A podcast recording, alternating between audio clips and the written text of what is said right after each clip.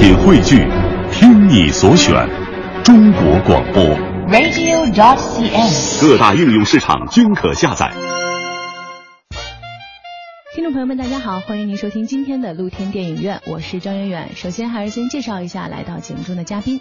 大家好，我是清泉。大家好，我是莎莎。今天呢，我们还继续昨天提到的那个话题啊，就是美味食物中的百味人生。昨天我们给大家讲的那个茶泡饭之味呢，其实是一个发生在普通家庭当中的简单易做，但是里面又包含着很多人际以及家庭成员之间关系处理的这么一个故事。那么今天呢，我们来给大家讲的故事呢，是发生在另外一种极端环境下的，属于美味、属于人生关系之间的故事，叫做《南极料理人》。这名字一提起来，可能大家就会觉得今天这个故事有一点点极品哈，因为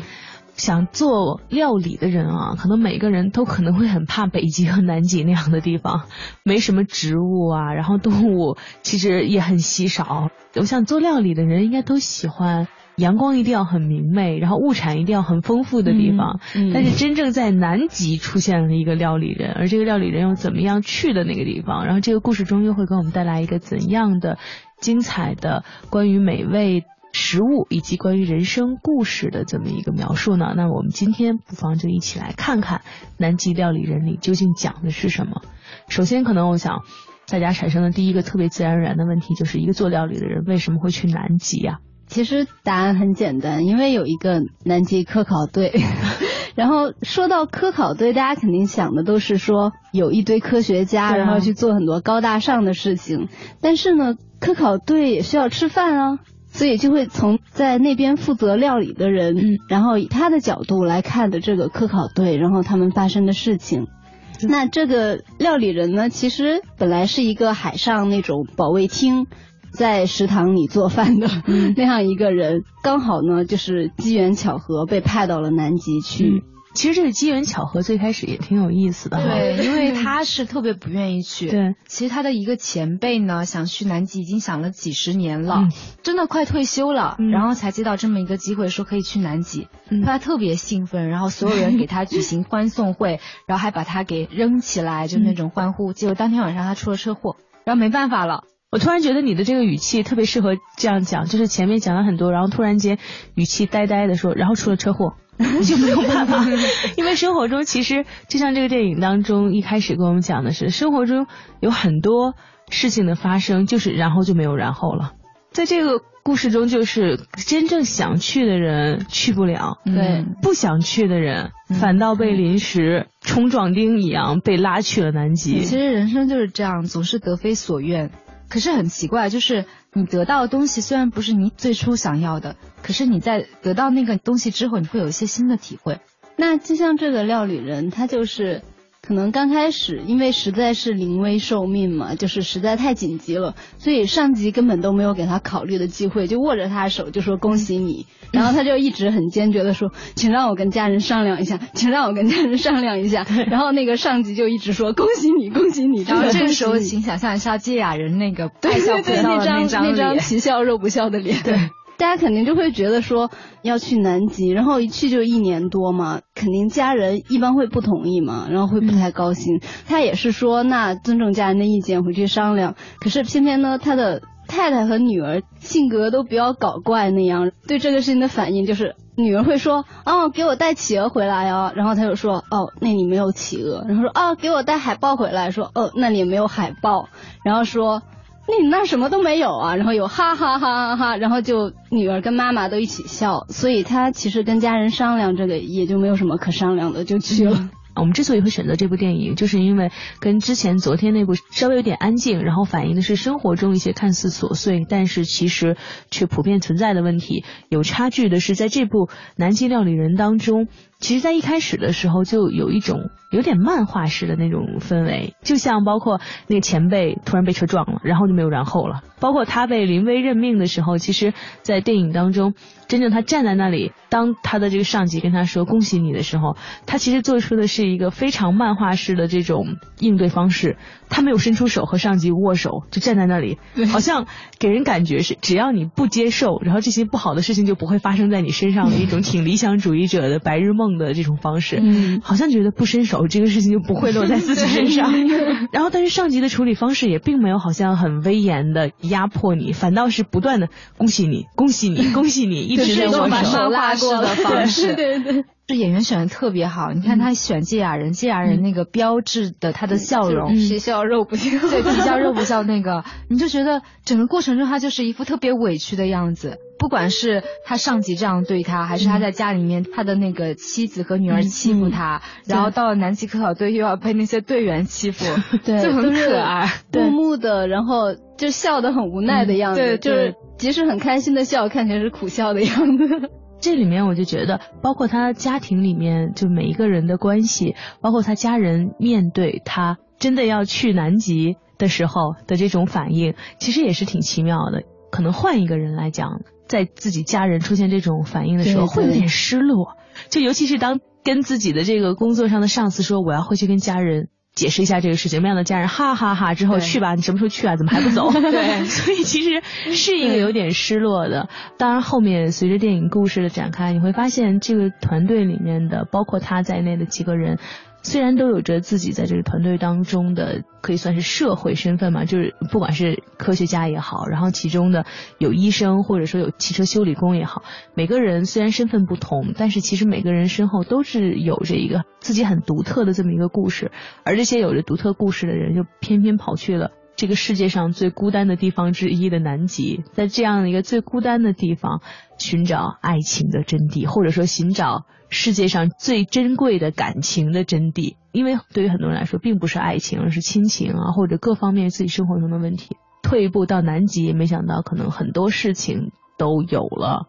自己的答案，或者可能生活还像原来一样。当然，每个人都会不同。又回到我们刚才说的那个得非所愿，得到的东西不是我们所想要的，可它又带给你一些你意料之外的东西。我觉得像清泉刚刚说这个得非所愿的这个概念，有的时候其实是生活中。最让你觉得扼腕，但是同时又让你觉得生活最美妙的事情，对惊喜，总是有惊喜在下面等着你。很多时候你会觉得是一个抽到的是一个下下签，但是没想到在这个过程中，下下签也会变成上上签。嗯，就像这个里面有各种关系，有在热恋当中的，有在婚姻关系当中有些问题的，也有家庭生活中本身就有很多自己问题的各种情况，都在这里面有着不同的解答。这是说到那个料理人家里的反应是那样，就大家看起来会觉得啊，这母女好奇葩，怎么能这样对自己的？对呀，世界上最可怜的丈夫和爸爸，好像。但是偏偏他很木，所以可能就刚好才能到一起，可能只有他能忍受这样的反应。但是那也有很正常的家庭。说到科考队嘛，大家都会想到科学家，然后没想到还有。需要支援他们不得不去的其他人。嗯，那说到科学家里，那他们到南极去考察，肯定是很难得的机会，可能为这个机会准备了好久，就是要在那做一番事情。这样要面对的就是他们好像是去四百多天，也就是一年多，就是跟家人的分离。有一个最权威的一个科学家，那他的家庭就比较正常，他家人可能听到这个反应，他妻子就会很不高兴，即使在他生日的当天。他女儿跟他唱过生日歌之后说，啊，我去找妈妈来讲电话，然后结果一会儿跑回来说，妈妈说不想跟你说话，就之类的。就是虽然说听起来说在生日当天也不跟他说话，但你能知道那是妻子心里有情绪，然后你也能理解那种情绪，就比较正常的那种家庭关系当中的那种反应。然后呢，里面的那个医生他就是自己过的。其实不太开心，可能就觉得啊，老婆一天在我耳边吵，然后儿子又不争气，天天找我来要钱。他是私人诊所嘛，又遇到很多麻烦的事情。啊，到了南极又清闲，吃的又好，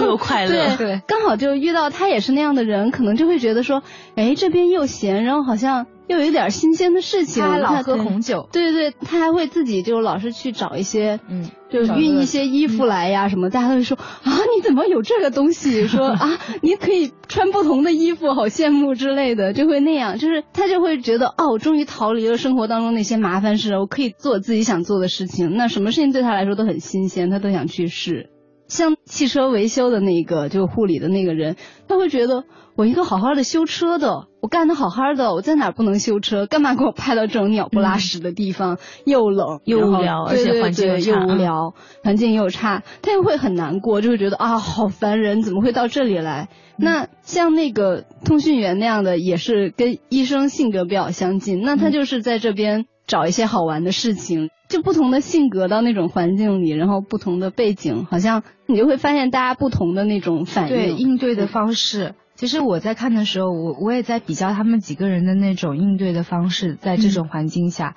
我比较关注的就是两个人，一个就是这个料理人本身，他就是很认真，即便到了这样的环境，他想的事情是把自己的事情做好。嗯，虽然这件事情不是他所期望的，他把事情做好。然后最后，他的确是也得到了一个意料之外的收获，就是他的家庭，原来他的妻子和女儿是那么的爱他，嗯，是他们表达方式是那么的隐晦。另外一个人就是我印象特别深刻，就是那个大学生，他一直在谈恋爱，在来南极之前，然后所以他每天都会跟他的那个女朋友打电话，可是他打电话的时间就是一天比一天短，对方越来越不耐烦，结果最后怎么样呢？最后的话，他就跟这个接线员。嗯，谈上了恋爱，就是那个清水，然后回来的时候他还来接她了，嗯，然后你就发现哦，这是一个特别呆萌、特别淑女、特别可爱的一个女孩子。对对，见面第一句话还是啊，你好，我是 KDD 接线员清水。对 对，然后我是觉得这人生真的是处处都有这种惊喜在。所以好多时候人生是有惊喜，但这个惊喜一定是会出现在你接受了那个你以为的那个低谷之后才会出现。对对对。可能像那个大学生拨通那个越来越不耐烦的电话的时候，心里一定是会有伤感或者失落的，尤其是自己在那样一个世界上。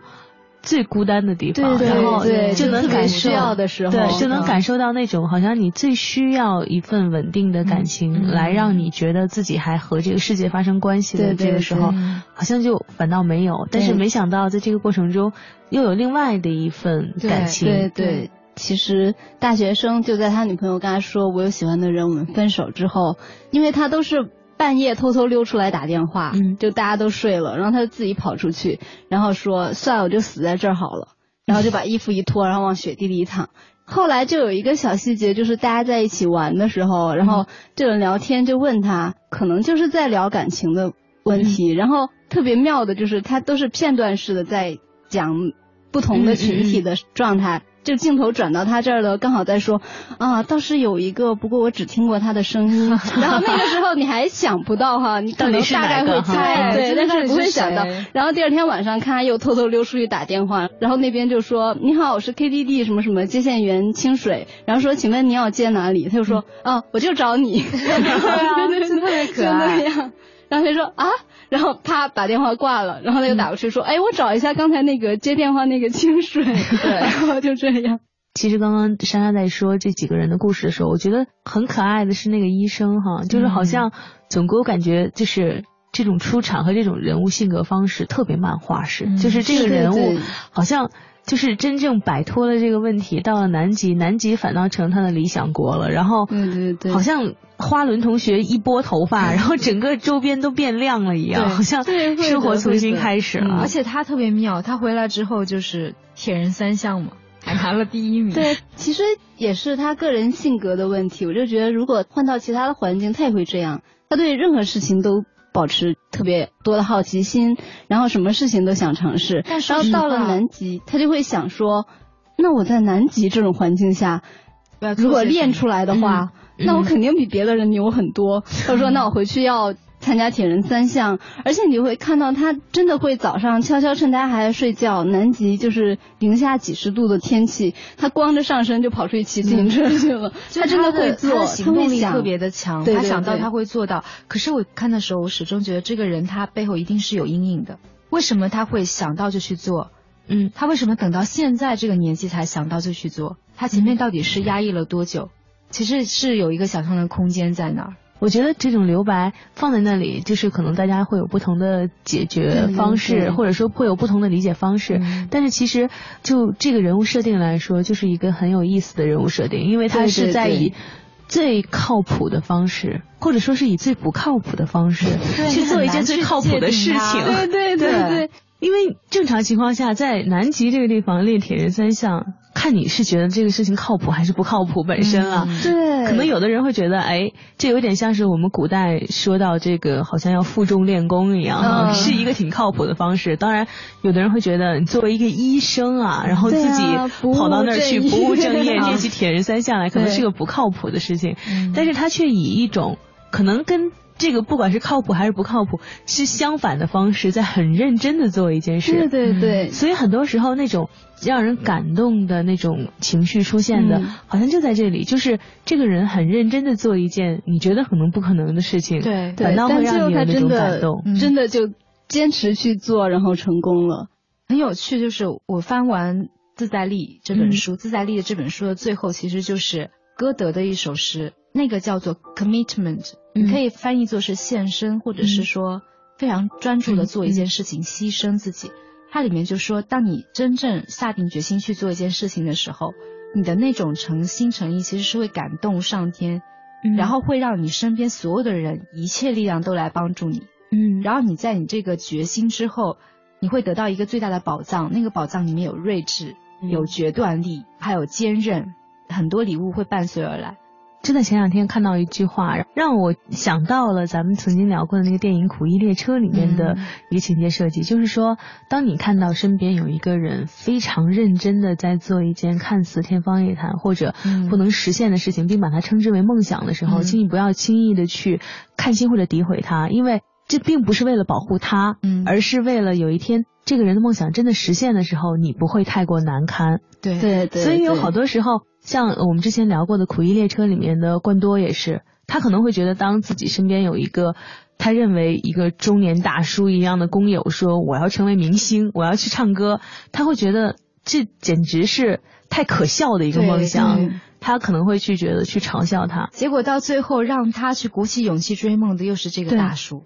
就像今天这个医生，我觉得可能不管他生活中经历了什么，其实那个转变也许在某一天起床，觉得自己好像忙忙碌碌了半辈子，然后家里面好像什么都有了，但是突然间觉得我在干什么？嗯嗯，可能会有这这么一瞬间，然后觉得从现在起我就要实现，但那一个瞬间并不重要，但关键是从那一刻起，好像就变成了另外一个人，就变成了一个。生活中的小强，很认真的去实现每一个不靠谱的事情，然后在这过程中又产生了很多可以算是正能量的这种，然后激发了身边很多人。嗯，其实我觉得就是像刚才清泉说，那个医生背后肯定有阴影这一点，我觉得。它里面几个人物有特别鲜明的对比，虽然说故事并没有讲的那么全，然后整个片子的基调也比较轻松，并没有上升到梦想坚持这样的程度，但是呢，那个医生就是他在可以脱离掉他之前的生活之后，到了一个新的地方，他是会觉得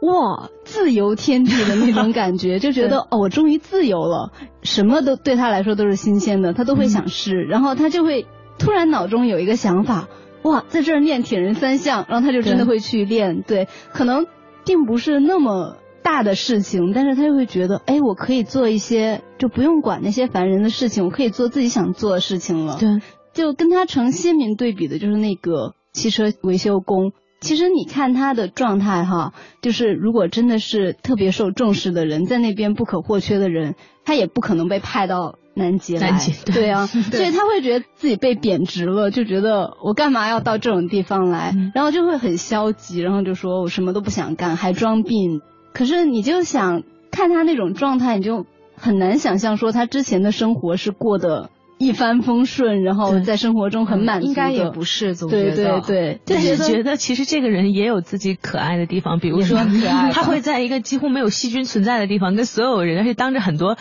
南极的什么冰川学家，然后气象学家的面，然后说我生病了，然后对方都说，就现在连细菌可能都没有，你怎么生病？我就是生病了。对对，我觉得他可能收获的是友谊吧。如果非要说什么有什么的话，我倒是觉得聊这期节目之前，嗯，莎莎说的一句话挺触动我的。有很多时候。你真的不一定收获了什么，你是否能收获什么事情，是跟你的状态和你的态度有关的。如果你真的是以一种积极的态度去面对每一件事情，即使是一个逆境，即使是一个非常不好的事情，你也一定会有收获。我觉得任何的一个阳光背后都会有它的阴影，所以如果你永远能看到那个阴影的话，那不管有多么好的事情发生在你身边，可能你都不会觉得快乐。就像可能虽然一方面来讲你会被派到南极去，好像是自己的才能被浪费的地方，但是那是南极啊。是有多少人想去的地方？虽然没有企鹅，没有海豹，算是在一个南极都很荒芜的地方，但是那是在地球最南边一个，可能是那个时候是你最能思考所谓的人类文明和地球到底是什么关系的一个地方。嗯，我觉得如果能换一个角度的话，那简直呀，就是一个特别美丽的地方。有人会觉得哇，在那种鸟不拉屎的地方，我要怎么办？有人会觉得说。哦，那种地方那么荒凉，好可怕，然后会孤独怎么办？可能有人就会想说，这个世界上不知道有几个人能有我这样的机会，就是是吧？就是对你来说，人的一一辈子就那么长，然后世界上那么多人，真的能够去南极的人，在那里面又有多少？你是属于那少部分。有人会觉得很幸运。就在想说，汽车修理工不是之前罢工吗？然后就有一个人很生气，那也是一个就是气象专家，然后他是准备了好多年，就觉得哦，终于可以到南极，我要去监测那边的气象。那当然需要他维护车辆嘛，因为那种环境下，然后才能出去。然后他就连续罢工好多天，他都没办法出工，然后就很生气，人家还在洗澡，然后光着跑出来就追着人打呀之类的，就到那种程度。但是呢，他本人也有一个软肋，就是拉面。嗯，因为那边配的那种粮食都是固定的，因为他还经常半夜偷偷去煮拉面，拉面就提前好几个月就吃完了。然后到那个吃完之后，他突然就觉得人生没有方向了。可能在他之前的人生当中，从来没有感觉到拉面对他来说有这么重要。到后来就是大家集思广益，终于想办法自己做出了拉面，然后煮了一碗放在他面前的时候。他的搭档跑进来跟他说：“哦，有极光，最美的极光，到我们这儿到现在看到的最好看的极光。”他说：“极光什么的算什么？” 然后就开始自己吃面。有时候人你真的不知道自己需要的到底是什么，还真是。您正在收听的是凡尘工作室电影派第三季露天电影院，精彩正在继续。继续。It's really good to see you. Looking just as good as I recall. No, nothing's really changed here at all. I heard you moved to Phoenix. So what you doing back here in this nowhere town? And are you staying at your mama's house? Me, oh yeah, yeah.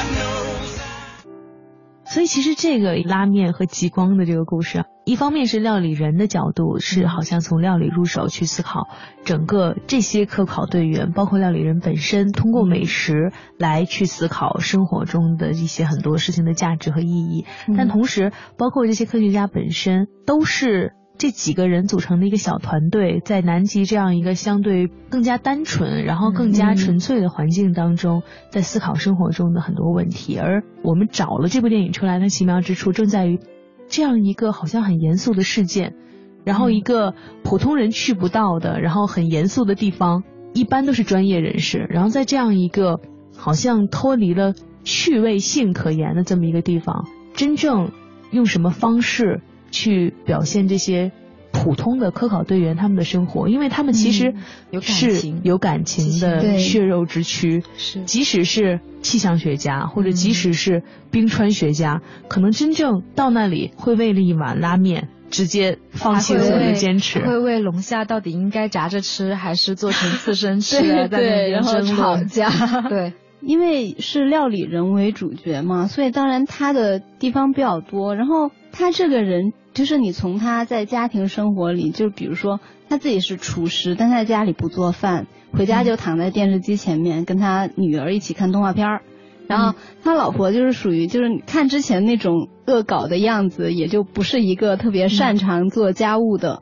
做的菜炸的东西，他就觉得啊，你这个油的温度太高，而且你炸了两遍吧，你时间太长了，就会挑刺，然后就会说你这个炸的不好吃，而且对胃不好之类的。但是他的老婆和女儿就是属于闭嘴吃你的饭吧，就对他都是那种态度，他好像没有什么办法的那样。但是他就是这种性格，就不管生活中还是工作中都是这种性格。有一个细节就是一个科学家要过生日那天，刚好他的助手受伤，就让那个料理人去帮他做一些事情。那个科学家就在那儿观测仪器啊，然后那个料理人在边上说：“哎、你今天生日想吃什么呀？”然后说：“吃肉吧，什么样的肉啊？”然后说：“不知道呀，肥肥的、厚厚的就行吧。”然后想想说。厚厚的要有多厚，然后就会觉得很烦人啊。那科学家就会说，我不是为了吃才来南极的，但是他就真的很认真的去考虑那个人想吃肉，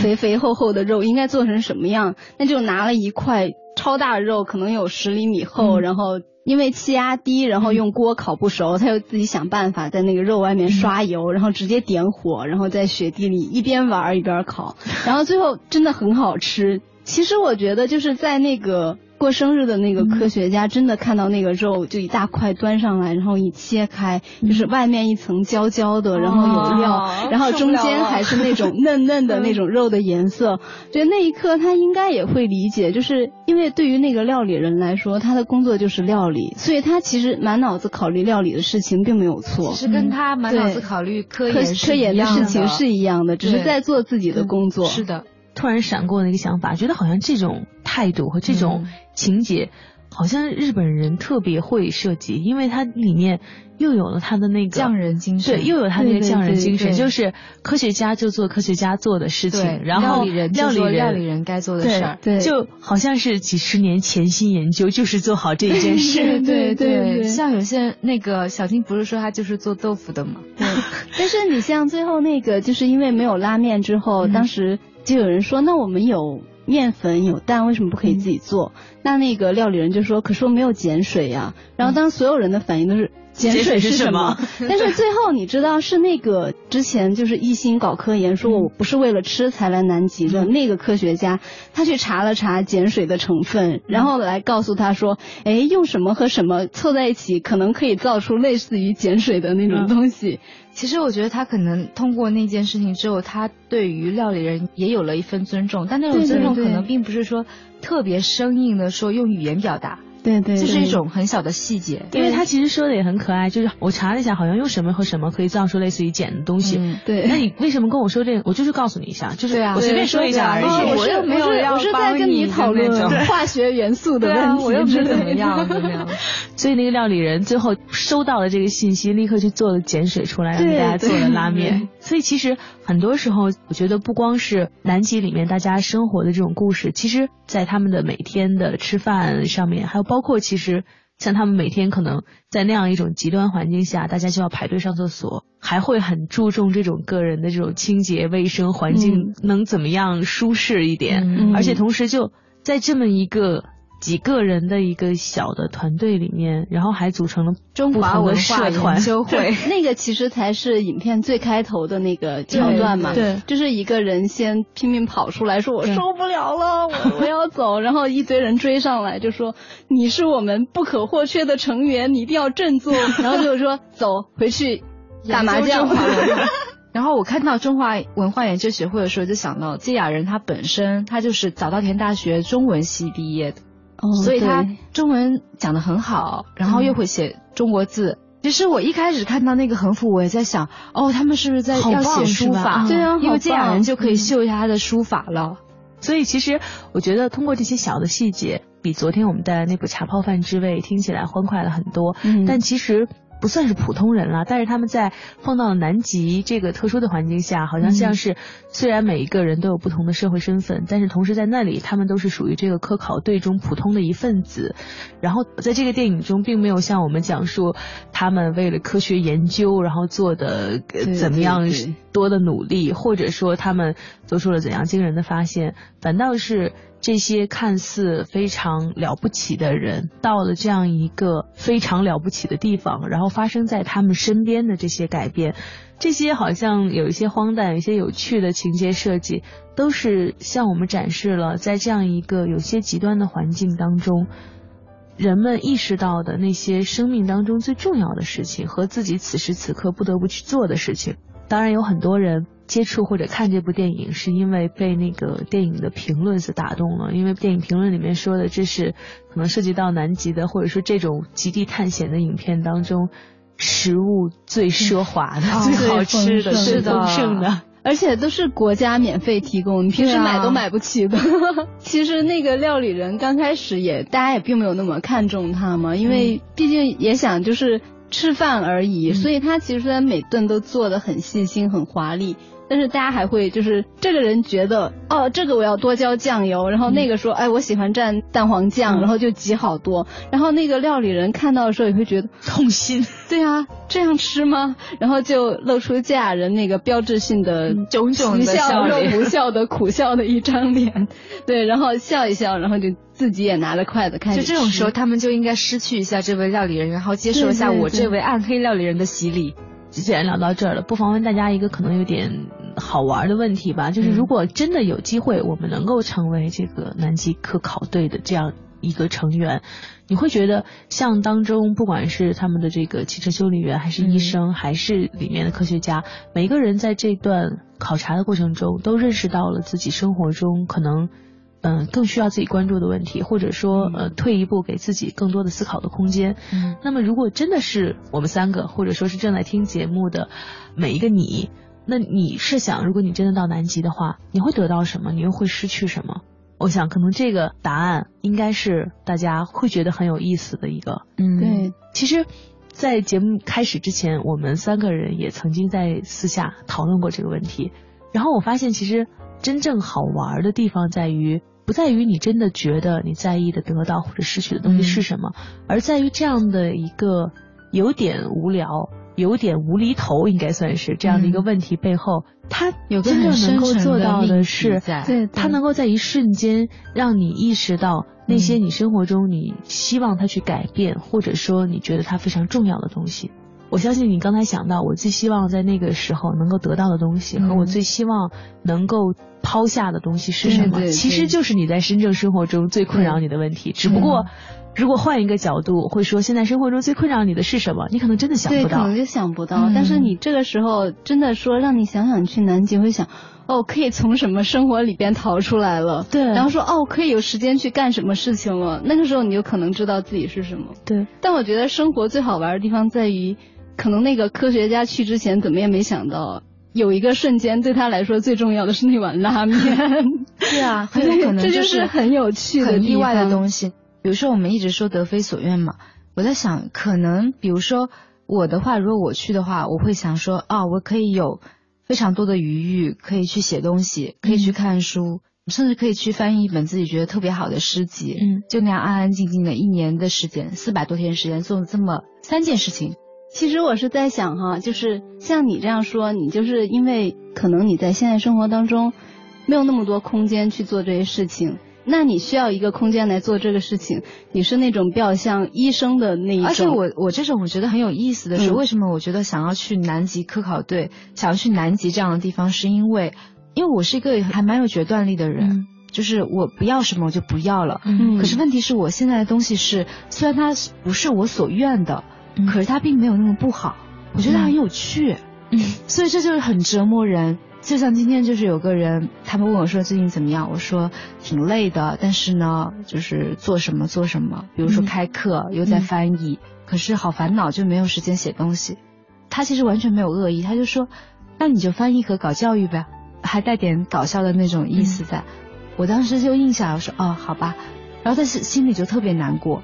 那种时候我才知道说，原来我那么想要写东西的原因，并不是我想要把它写。多好多好！我以我以前觉得我是想写好作品，让大家全都看到什么的，原来并不是。原来我只要保有那种书写的权利，我就已经觉得很满足。然后这种书写的权利是，即便我拥有那么多美好的东西，我都不想要去失去的。嗯，所以我才会觉得说，如果能有一个机会让我去南极，就是这样一种外力帮我去去除掉，我可以做别的更美好的东西的一种可能性。对，剩下的就是写作了。对。所以很多时候，我觉得这样的问题的出现，或者说像清泉今天遇到的这个人或者这个问题，有很多时候，总有那么一个你不知道他会是谁的人，会在不知道什么时候时间会提出那些问题，让你意识到你生活中最重要的东西是什么。但关键是在于，有很多时候我们总是在一个事情已经真的不可挽回的时候，才会想要去挽回，才会想要去做。就像他们到了南极之后，去找到那种。嗯，生活中的东西，对于那个气象学家来说，真的也许看到极光这件事情本身非常重要，是他一生中都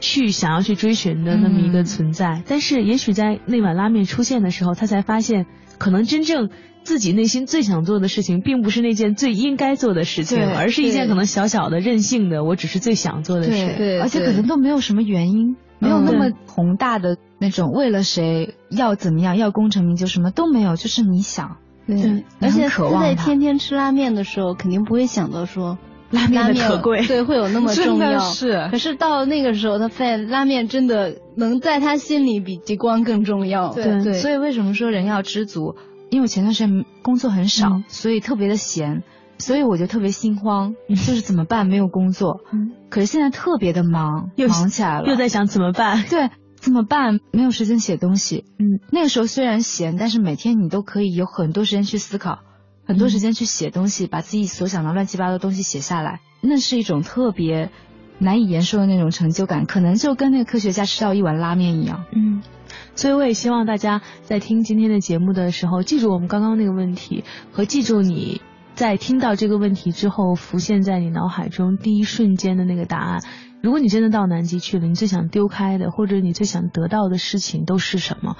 然后从今天开始，努力的去为这些事情，或者说努力的去为抛开某些事情而努力。在另一方面呢，就像呃料理人给我们带来的这种敬业的职业精神一样，可能。不管你在这个团队当中，或者说你在生活当中的扮演的位置和角色是什么，都一定会有那个属于你的非常专属的位置，而那个位置的存在是独一无二的，而且是世界上最最重要的位置。所以，希望每一个人都能找到那个属于你的最专属的位置，并且找到那件对于你来说最最重要的事情。